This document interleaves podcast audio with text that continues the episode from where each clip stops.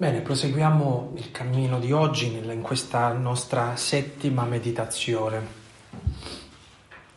Questa mattina abbiamo toccato, eh, anche se l'abbiamo fatto velocemente, però spero che ehm, eh, ci sia servito percorrere queste tre tappe della vita di Maria come tappe significative che ci hanno dato una sorta di, di chiave di lettura, hm?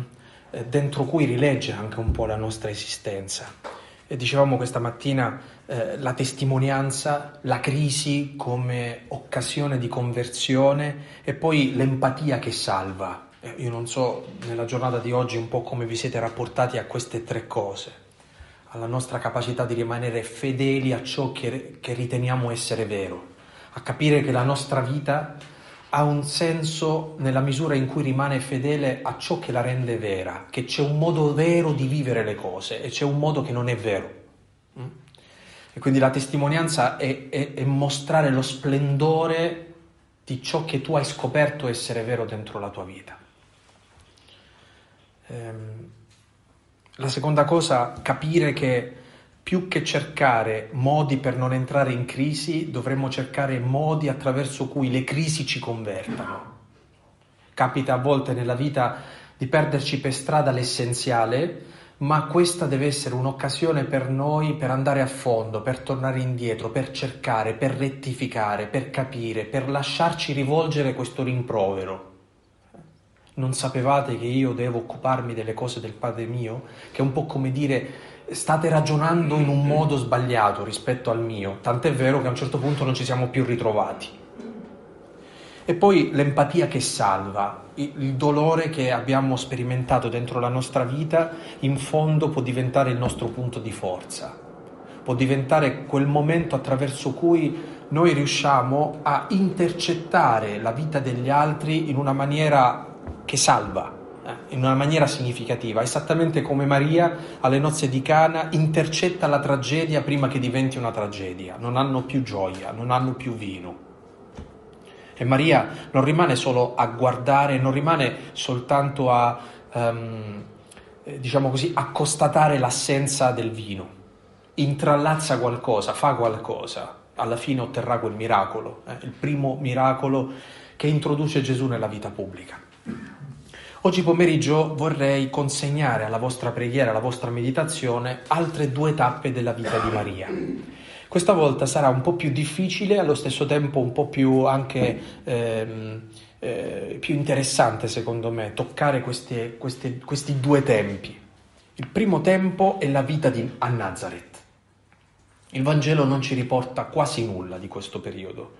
È un tempo che noi siamo abituati a dire che è un tempo di silenzio non è assenza di, di cose che sono accadute, ma è come se in maniera molto potente il Vangelo ci costringa a fare i conti con la quotidianità, con la ferialità, cioè con quelle cose che non racconti perché tu pensi che non siano interessanti, perché sono la quotidianità.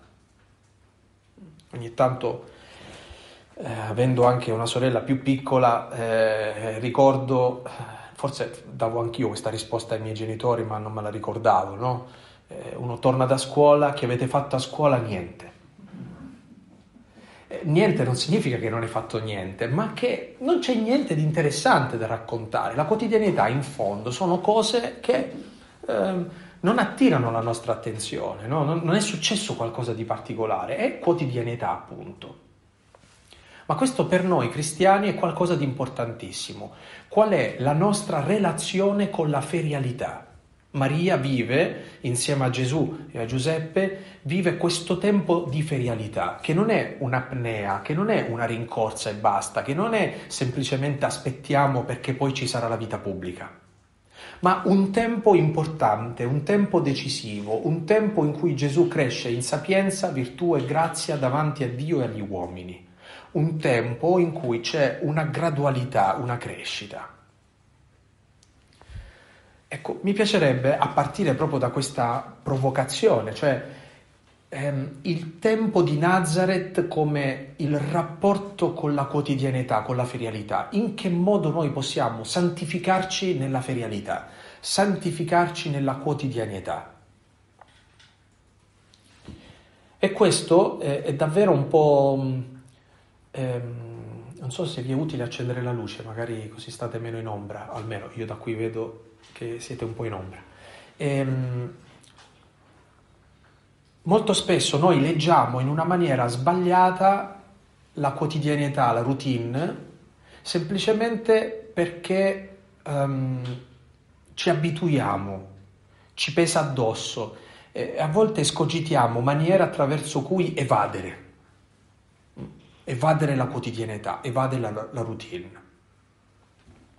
In alcune parti del mondo il lavoro è talmente strutturato nella cultura di alcuni popoli in cui lavorano veramente dalla mattina alla sera, dal lunedì al venerdì, in una maniera meccanica, efficace, portano un sacco di frutti, di risultati, poi passano il sabato e la domenica a ubriacarsi, a fare cose assurde, a, a sfogarsi, a...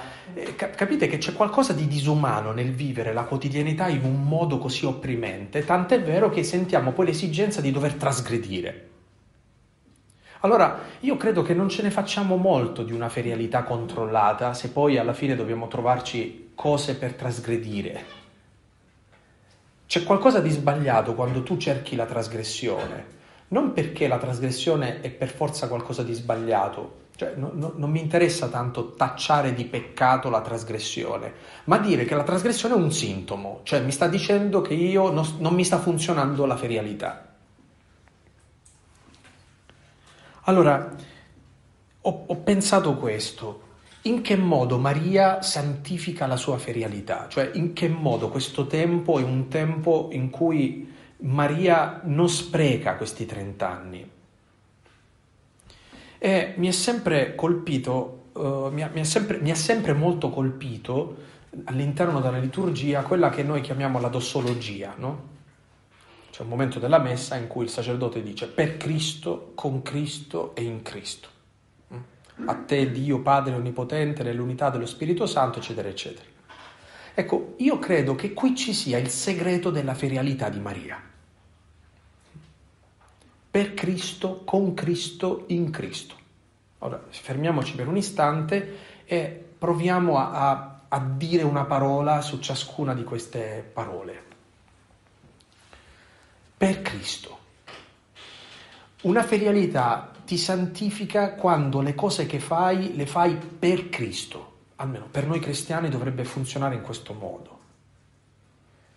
Eh, perché se tu non le fai per Lui, le fai per un altro motivo, ma non sempre un altro motivo è un motivo valido. Ah, uno può fare le cose perché per avere un, un, aumento nello stipendio, ad esempio, può fare le cose perché qualcuno se ne accorga, perché gli dica bravo, perché eh, eh, riceva, non lo so, un posto migliore. Ci sono tanti motivi.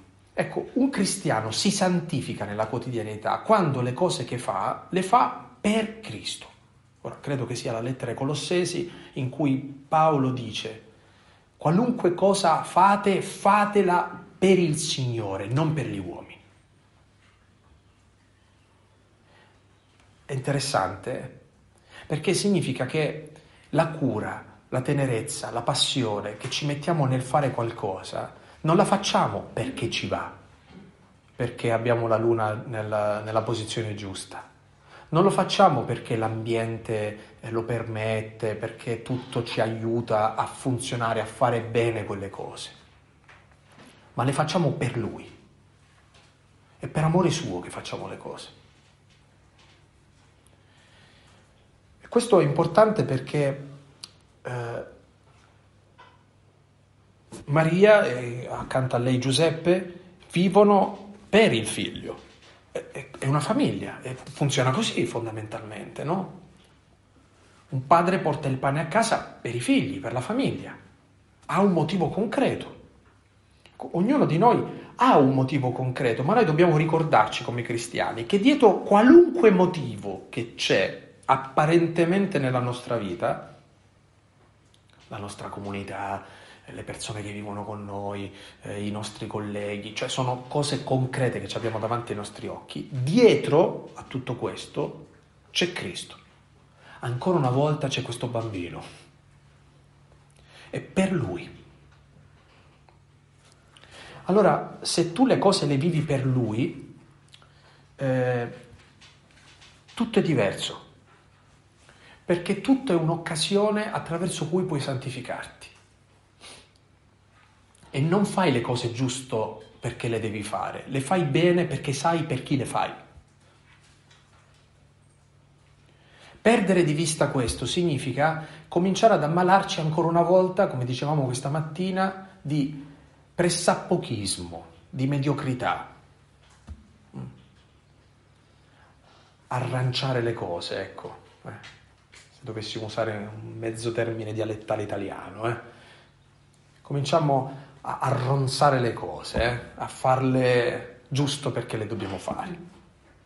Ecco, quando tu cominci a fare le cose giusto perché le devi fare, quelle cose non ti santificano più, le devi fare bene.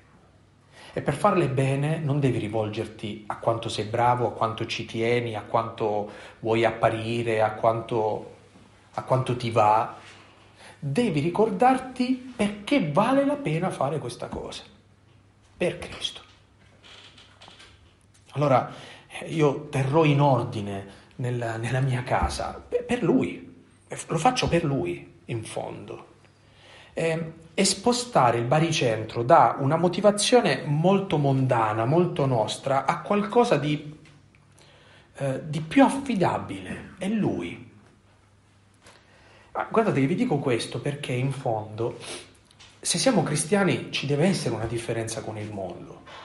La differenza con il mondo è che noi abbiamo un motivo valido per cui vivere bene questo motivo valido per noi è Cristo, è per Cristo.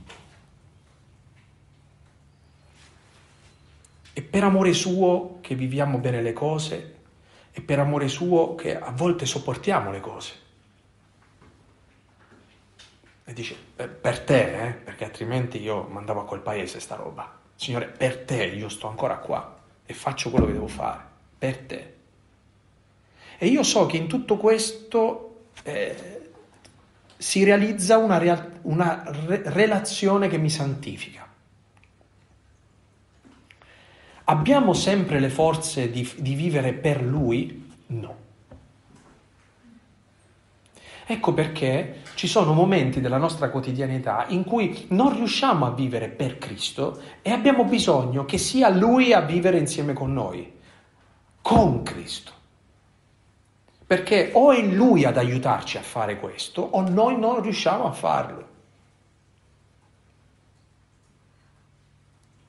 Devi andare a parlare con delle persone che vivono una cosa difficile, magari un esempio da prete, eh? O, o quella roba la vivi con lui dicendo Signore dammi tu le parole, oppure non va. Dammi tu la forza. Allora uno esercita la propria vocazione con lui. In me agisce la stessa grazia di Cristo. È, è, completamente diverso fare le cose da soli che farle insieme con qualcuno. Io, ancora tuttora io vivo in una residenza universitaria, anche se adesso ci sto molto poco, no? Una cosa che mi colpisce nella nostra residenza è che molti possono avere una stanza singola e nella stanza singola hanno la loro scrivania, hanno, hanno tutto eh, nella loro stanza. Oppure hanno una doppia e comunque hanno il loro spazio di studio, eccetera, ma perché vanno a studiare nella sala studio? Per un motivo molto semplice a volte, perché vedere studiare l'altro mi aiuta a studiare a me e fare una, una cosa insieme ci motiva. Allora, se la facciamo insieme, forse abbiamo eh, opportunità di poterla fare. Se la devo fare io da solo, a volte io non ho le forze per farlo da solo. E quindi se rimango seduto lì è perché vedo quello di fronte che sta seduto. È paradossale, ma in realtà è la nostra, cioè l'umiltà della quotidianità consiste esattamente in questo, che noi non siamo sempre all'altezza di fare tutto o non abbiamo sempre le forze per fare tutto. Allora ci sono dei momenti della nostra giornata, della nostra quotidianità, in cui le cose le dobbiamo fare con Lui, chiedendo che Lui sia lì con noi. L'alternativa è ancora una volta l'ateismo pratico sapere che da qualche parte esiste Cristo e Dio, no? Ma io vivo non per Lui, vivo per me stesso, non vivo con Lui, vivo da solo. Allora, noi ci santifichiamo nella nostra Nazareth quando capiamo che abbiamo bisogno di fare le cose Esercitate il vostro ministero, dice Paolo, con le energie che vi vengono da Cristo. Esercitare la nostra vita con Lui. E in questi due casi si risolve, si risolve il, il, il, eh, eh, tutto il panorama della nostra quotidianità? Eh, magari. Ci sono dei momenti in cui tu non hai nemmeno la forza di fare niente, cioè non ce l'hai proprio. Non hai nemmeno la forza di fare le cose con lui. Allora hai bisogno che le cose tu possa farle perché lui ti ha preso in braccio. Questo è in lui. Sono i momenti in cui, umanamente parlando, non puoi fare nulla. Cioè non puoi, ti trovi nell'impossibilità, non produci, non riesci a fare niente, eh, hai un grande desiderio di venire fuori da un problema, da una situazione, ma umanamente parlando non hai niente, nessuna via di uscita. Sei come una persona che ha le braccia e le gambe rotte, non può fare niente, non può muoversi, tranne il caso che qualcuno ti prenda in braccio. Ecco, quelli sono i momenti in cui noi viviamo in Cristo. Beh, tutti conoscete questa storiella che gira molto anche sui social, non mi ricordo manco, autore anonimo brasiliano, mi sa, una cosa del genere, no? Ho, ho, visto la mia vita, ho camminato sulla spiaggia, le orme, a un certo punto c'erano soltanto due orme, eh, ero io che ti avevo portato in braccio, per quanto possa essere un po' eh, strappalacrime, ma in fondo forse rende bene l'idea che ci sono dei momenti in cui, ma capita con i bambini piccoli, eh? Tu vedi che un po' si arrampicano, gattonano, camminano, però poi se devi fare una cosa difficile, li, prendi in braccio, e li prendi in braccio e li porti. Io non so a voi, a me questo dà un sacco di pace sapere che lì dove non arrivo io, qualcuno mi prende in braccio. Io non sono solo nella mia ferialità, io non sono solo nelle cose di ogni giorno, quelle più banali, quelle che più mi stancano, mi esauriscono, che non mi danno gloria e che non mi danno nemmeno chissà quale tragedia, che sono cose insignificanti, che quando qualcuno mi dice che cosa hai fatto, niente, come i ragazzini quando tornano da scuola, esattamente così. Ecco, in questa ferialità io sento pace quando le cose le posso fare per lui oppure con lui e quando non ho più niente farle in lui.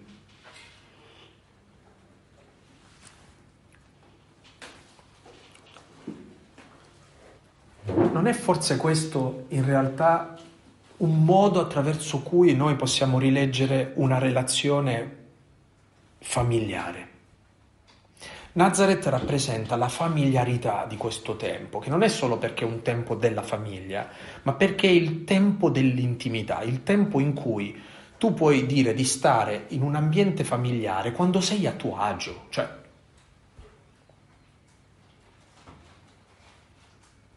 sempre per farvi un paragone della nostra residenza, no? Eh, I corridoi sono divisi, no? Cioè, sono quattro grandi corridoi, sono 120 ragazzi, quindi non è che eh, sono maschi e femmine, no? quindi c'è un corridoio maschile, uno femminile, eccetera, anche se tutta la stessa famiglia. Però nella psicologia, soprattutto delle ragazze, funziona che se stanno nel loro corridoio possono andare come vogliono, no? con le ciabatte, senza trucco, eccetera. Poi dici, per favore mi porti la fotocopia sotto, per portare la fotocopia sotto cambio d'abito, trucco, è così come se devono andare chissà dove, devono varcare una scala, ok? Scendere giù e portare... Significa che c'è uno spazio che tu dici è familiare, qua mi sento a mio agio, quindi posso andare senza trucco, posso andare sbracato, e uno spazio in cui io devo mostrare di me qualcosa, no? È sempre Ecco, io credo che la nostra quotidianità è il tempo in cui tu ti accorgi che ti esaurisci a portare sempre una maschera, no? E c'è un tempo in cui per essere veramente te stesso devi trovare un modo di santificarti con te stesso, in quello che sei senza nessuna sovrastruttura, in quel tempo di quotidianità, di familiarità. Ad esempio in una parrocchia i parroci migliori sono quelli che sono morti o quelli appena arrivati. Quelli che ci stanno non sono quasi mai buoni. È ovvio che quando io vado a predicare in una parrocchia sono il miglior prete del mondo perché io vado lì tre giorni e me ne vado. E solitamente mi becco tutte le lamentele invece di quel poveretto che lì ci sta dalla mattina alla sera, uh, sette giorni su sette, a pigliarsi tutte, tutte le storie, no? Cioè, la ferialità è anche il luogo dove noi siamo eh, pienamente noi stessi e solitamente quando sei pienamente te stesso eh, l'immagine che viene di te non è proprio delle migliori. Eh. Qualcuno sa che, che, io ho una mamma che mi aiuta molto nell'umiltà. Eh. Eh, una volta alla fine di una grande celebrazione all'Aquila si avvicina una signora, erano anche loro presenti, raramente, non, non vengono quasi mai alle messe dove celebro io, eh, questa signora comincia a fare, ma padre grazie, grazie quello che ha detto, siccome questa signora non si staccava, l'unica maniera che mi era venuta in mente, ho, intravisto mia madre, dico, ah guardi c'era anche mia madre, oh signora, suo figlio, qua, là, e io mi vedevo mia madre che stava così, no? Mm-hmm. Allora. A un certo punto, dopo che ha finito di parlare, di dieci elogi, fa Signora mia, come si vede che lei non lo conosce? Capite? Eh, I miei sono quelli a cui quando ho detto oh mi hanno dato l'insegnamento al Laterano mi hanno detto ma se ti direi fatto prete era per la gente non per andare all'università eh, questi sono proprio esercizi di umiltà eh, che ti aiutano proprio a sono quelli che ti dicono ma non ti potevano dare una parrocchia normale cioè, che cosa c'hai che non va no? perché a te non te la danno la parrocchia normale Vabbè. ecco quella roba lì è una roba importante perché farti santo con quelli che ti vedono un giorno o, o per un corso di esercizi è relativamente facile capite perché tu non vedi la verità di una persona, vedi quello che riesci a vedere in quei giorni. Molto spesso è quello che ah, metti fuori di te. Nei rapporti familiari, quotidiani, mettiamolo così, eh, che non significa per forza quello di famiglia, ma significa quello dei tuoi colleghi, della tua comunità, del, dell'ogni giorno, emerge di te una verità e, e, là, e là, devi farti santo come sei, eh? con persone che ti ricordano sempre come sei. Eh? Dici, amico, vola basso, eh? metti i piedi per terra, no? Ecco, se da una parte questa cosa può sembrare mortificante, dall'altra parte è un grande aiuto. Capire che, dice Gesù, lo traduce bene questa fatica della ferialità, della quotidianità, mm, della casa. Dice, Nemo profeta in patria sua, nessuno è profeta a casa propria. Allora, se tu ti devi far santo col prossimo, cioè quello che è fuori, e con quello in casa, lì dove ci sono, cioè dove è venuto fuori la verità di te stesso, i tuoi difetti, il tuo carattere, allora lì tu sai che devi imparare a fare le cose per lui. E non perché intorno c'hai sempre persone che ti dicono bravissimo, tu sei il migliore al mondo, tu sei... Arrivano pure persone che dicono no, tu sei un incoerente, tu sei un rompiscatole, Meno male che non ti sei sposato, per tornare alle citazioni familiari. Eh, e, e la, quella roba lì è che ti dice, ah io devo fare le cose per loro. Ma assolutamente no. Le, sì, le faccio per loro, perché le faccio per Cristo, quindi le faccio per loro. E quando mi è faticoso, le faccio con Cristo. A volte non ho voglia di pregare il breviario. C'è il mio compagno di seminario che dice l'ho letto, lo so, lo so, l'ho letto la settimana scorsa, ok, facciamo l'orazione finale, no? Ma io so che in quel momento, io quella, quella, roba lì che ho promesso, cerco di farla dicendo, Signore, io prego così come riesco in questo momento, però con te. Quello che vi ho suggerito l'altro giorno, no? Cerco di ridare un po' sapore a quello che sto facendo dicendo, ma Signore, questa roba l'hai, l'hai, l'hai pronunciata tu, sti salmi. Allora li dico con, con te perché tu hai avuto queste parole in bocca è un esempio, eh?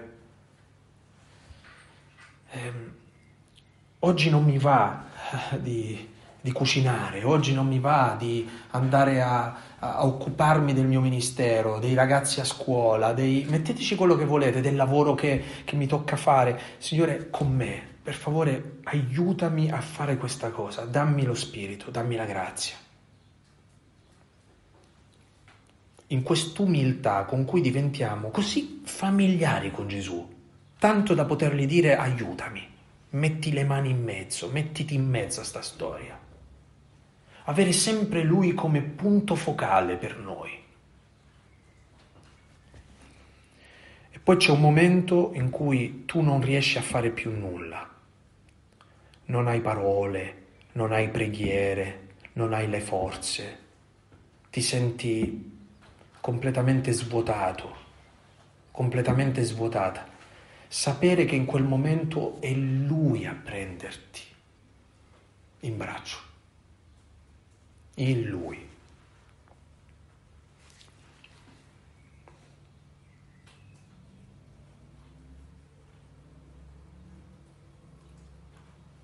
In questi giorni mi è capitato già oggi ero tornato anche dopo pranzo di fare un salto qui a una comunità che c'è qui vicino, la comunità Cenacolo. No?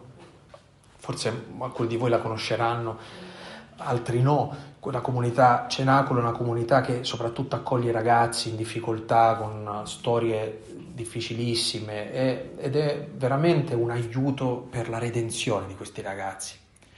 Questa comunità è, fondato, è fondata da una donna, Suor Elvira, Madre Elvira, una donna che è ancora vivente ma una potenza della natura questa donna, eh? È veramente una donna forte.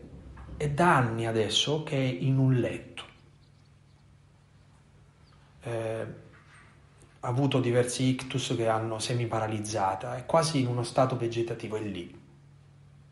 E dicevo a questi della comunità, voi non immaginate quanto in questo momento Suor Elvira è feconda per tutta la comunità. Perché se per molti anni ha lavorato per Cristo, se per molti anni ha lavorato con Cristo, perché per fare quello che ha fatto ha agito la potenza dello Spirito attraverso le sue opere, in questo momento è in braccio a Cristo. E se tu sei in braccio a Lui, ma capite l'efficacia della preghiera in quel momento, l'efficacia dell'offerta di quella croce? A noi non piace questo, eh? A noi piace soprattutto fare le cose per, perché ci sentiamo più protagonisti e possiamo dire alla fine, hai visto, ho fatto, eh? Ma la parte più intima, più profonda è dire che, ecco, voglio eh, tradurlo in maniera um, concreta. Se tu fai qualcosa per una persona, pensi che ti ami perché tu stai facendo questa cosa per lui. Se tu fai una cosa con una persona, pensi che ti ami perché gli stai chiedendo aiuto, quindi di fare insieme le cose. Quando invece non puoi fare nulla e ti accorgi che uno dice io ti amo anche se non puoi fare nulla, io ti amo come se anche se in questo momento non mi puoi dare nulla, io ti amo. Questa è la parte più potente dell'amore, sapere saperci amati anche quando non possiamo dare nulla in contraccambio a quell'amore. Lì ti accorgi che quella gratuità di essere amati anche se non puoi dare niente è ciò che più agisce, perché ci vuole molta umiltà a lasciarsi amare senza contraccambio. Eh? E ci sentiamo sempre a disagio quando uno ci ama e mo tu mi hai dato questo e io che ti do, e mo che ti do, Niente. Siamo in Lui. È un'unione profondissima. Vi aggiungo un tassello perché abbiamo detto che siamo in questa parte della vita di Maria che è la vita a Nazareth. Aggiungo un'altra scena e concludo. Eh? È la vita pubblica, cioè è il tempo del silenzio e poi Maria che fine ha fatto in tutta sta storia? Cioè durante i tre anni di vita pubblica la vediamo in rarissime scene. Le nozze di Cana, le abbiamo citate prima, la troviamo un po', a, a, un po maltrattata quando eh, tua madre e i tuoi fratelli ti cercano. Eh, Gesù non esce da, dice chi è mia madre, chi sono i miei fratelli? Eccoli, quelli che fanno la volontà del Padre mio sono per me fratello, sorella e madre. E poi ritroviamo Maria, ma non faccio lo spoiler perché la giornata di domani, la ritroviamo sotto la croce, per poi ritrovarla nel cenacolo. Ecco, la vita pubblica è un tempo in cui Maria sembra non esistere. E questo è un errore per noi. Perché? Perché quando ami qualcuno diventi un'unica cosa con quel qualcuno.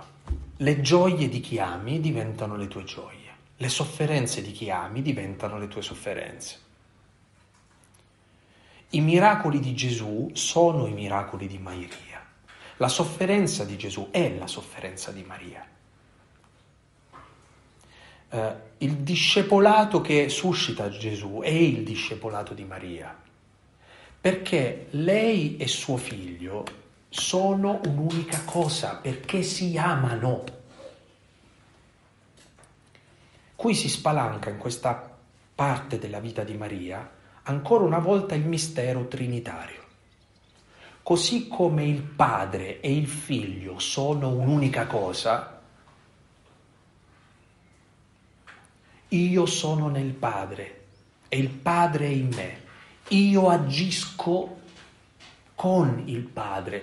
Gesù e il padre sono un'unica cosa perché, perché si amano, agiscono eh, nella, nella unanimità dell'amore, nella concordia dell'amore, nell'unità dell'amore sono la stessa cosa perché si muovono in questo senso.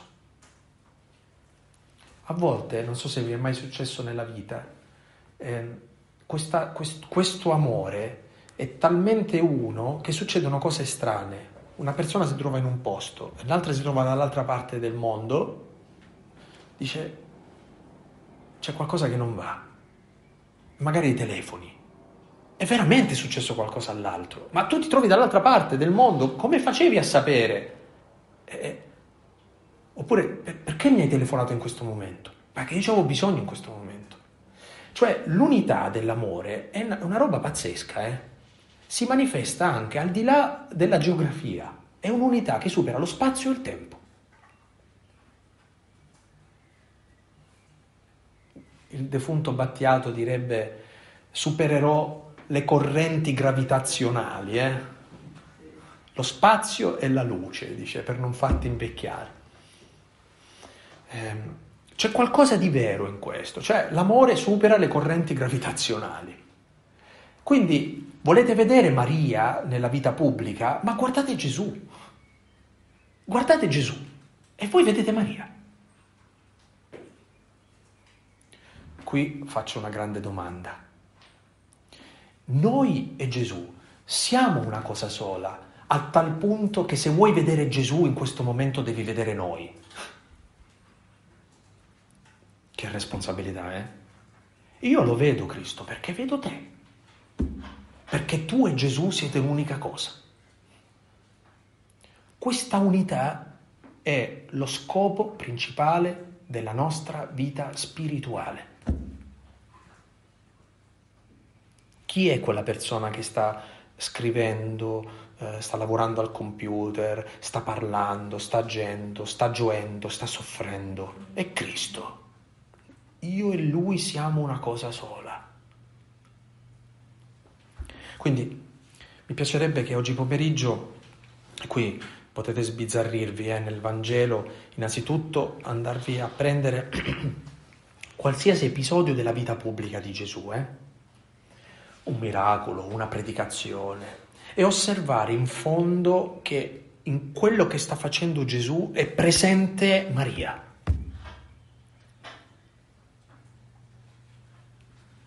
Il concilio lo dice in maniera così forte, dice che ovunque c'è il mistero di Cristo, del figlio, lì c'è il mistero della madre.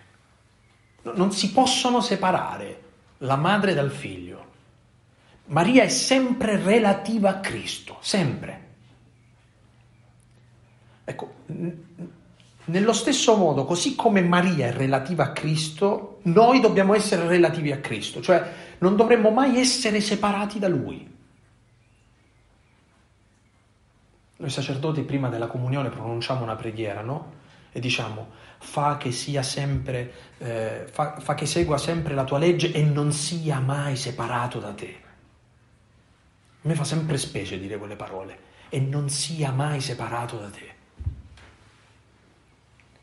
Volete che vi rovino tu, tutto il romanticismo di questa scena?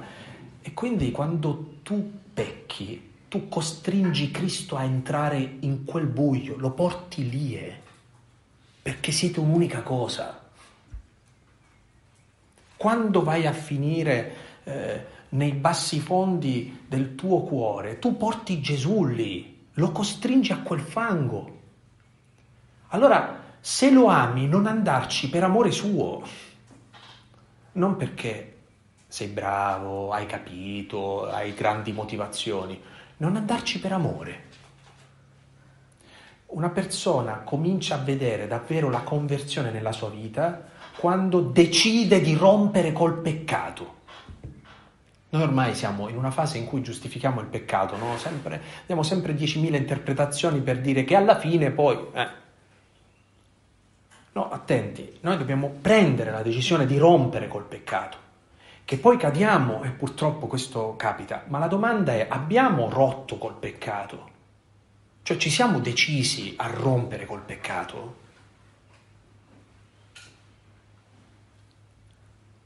Perché non si può eh, separare, eh? Non si possono avere due padroni, dice Gesù. O servirai uno e odierai l'altro, o il contrario. Allora, se tu e Gesù siete un'unica cosa, beh, tira le conseguenze da sta storia qui, eh. Non puoi vivere come se nulla fosse, se tu e lui siete un'unica cosa. Beh, è un bel mistero da portare dentro la nostra vita e da domandarci dove ci troviamo in questo e se abbiamo consapevolezza di quest'unità, che si attualizza nei sacramenti, ad esempio attenti, si attualizza, non significa che in quel momento c'è e, e poi qualcuno dice no, il ringraziamento dura circa dieci minuti e poi non c'è più la presenza di Gesù dentro di noi perché ormai non c'è la materia dell'Eucarestia. No, eh? Il sacramento attualizza, ma non è che lo porta, eh? eh avete presente la brace quando uno soffia sulla brace, i carboni da grigi diventano rossi, sono infuocati. E voi immaginate che nel momento esatto in cui noi ci accostiamo ai sacramenti, il vento della grazia di Dio rinvigorisce la brace, che già c'è dentro di noi, perché Cristo abita in noi. E noi e Lui siamo un'unica cosa. Qual è la cosa più comoda che ci suggerisce il male? Non vivere dentro di noi, così noi non lo incontriamo. Quando tu capisci questo segreto, altro che andarti a cercare un posto, una situazione, una cappella, eccetera, tu sai che questa presenza viva ed efficace abita dentro di te e tu con lui stai sempre. Se non vuoi stare con lui devi vivere fuori di te.